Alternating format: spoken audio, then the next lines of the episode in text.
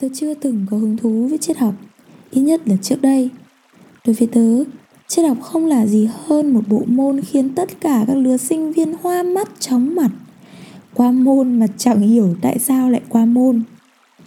Chỉ đến khi tớ trải qua một biến cố đầu đời Bóng tối của nỗi đau suýt chút nữa đã nuốt chửng tớ. Khi ấy tớ may mắn tìm thấy ánh sáng của trí tuệ, triết học và tôn giáo.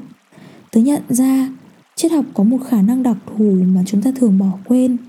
Ấy là năng lực giúp tự chữa lành. Series podcast này được cống hiến cho tất cả những ai đã và đang lâm vào thời kỳ đen tối, bao gồm cả bản thân tớ.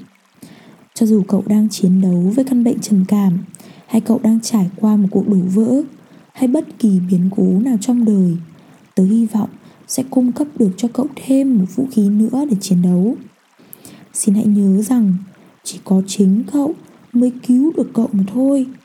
Vậy nên bạn thân mến, hãy cố lên.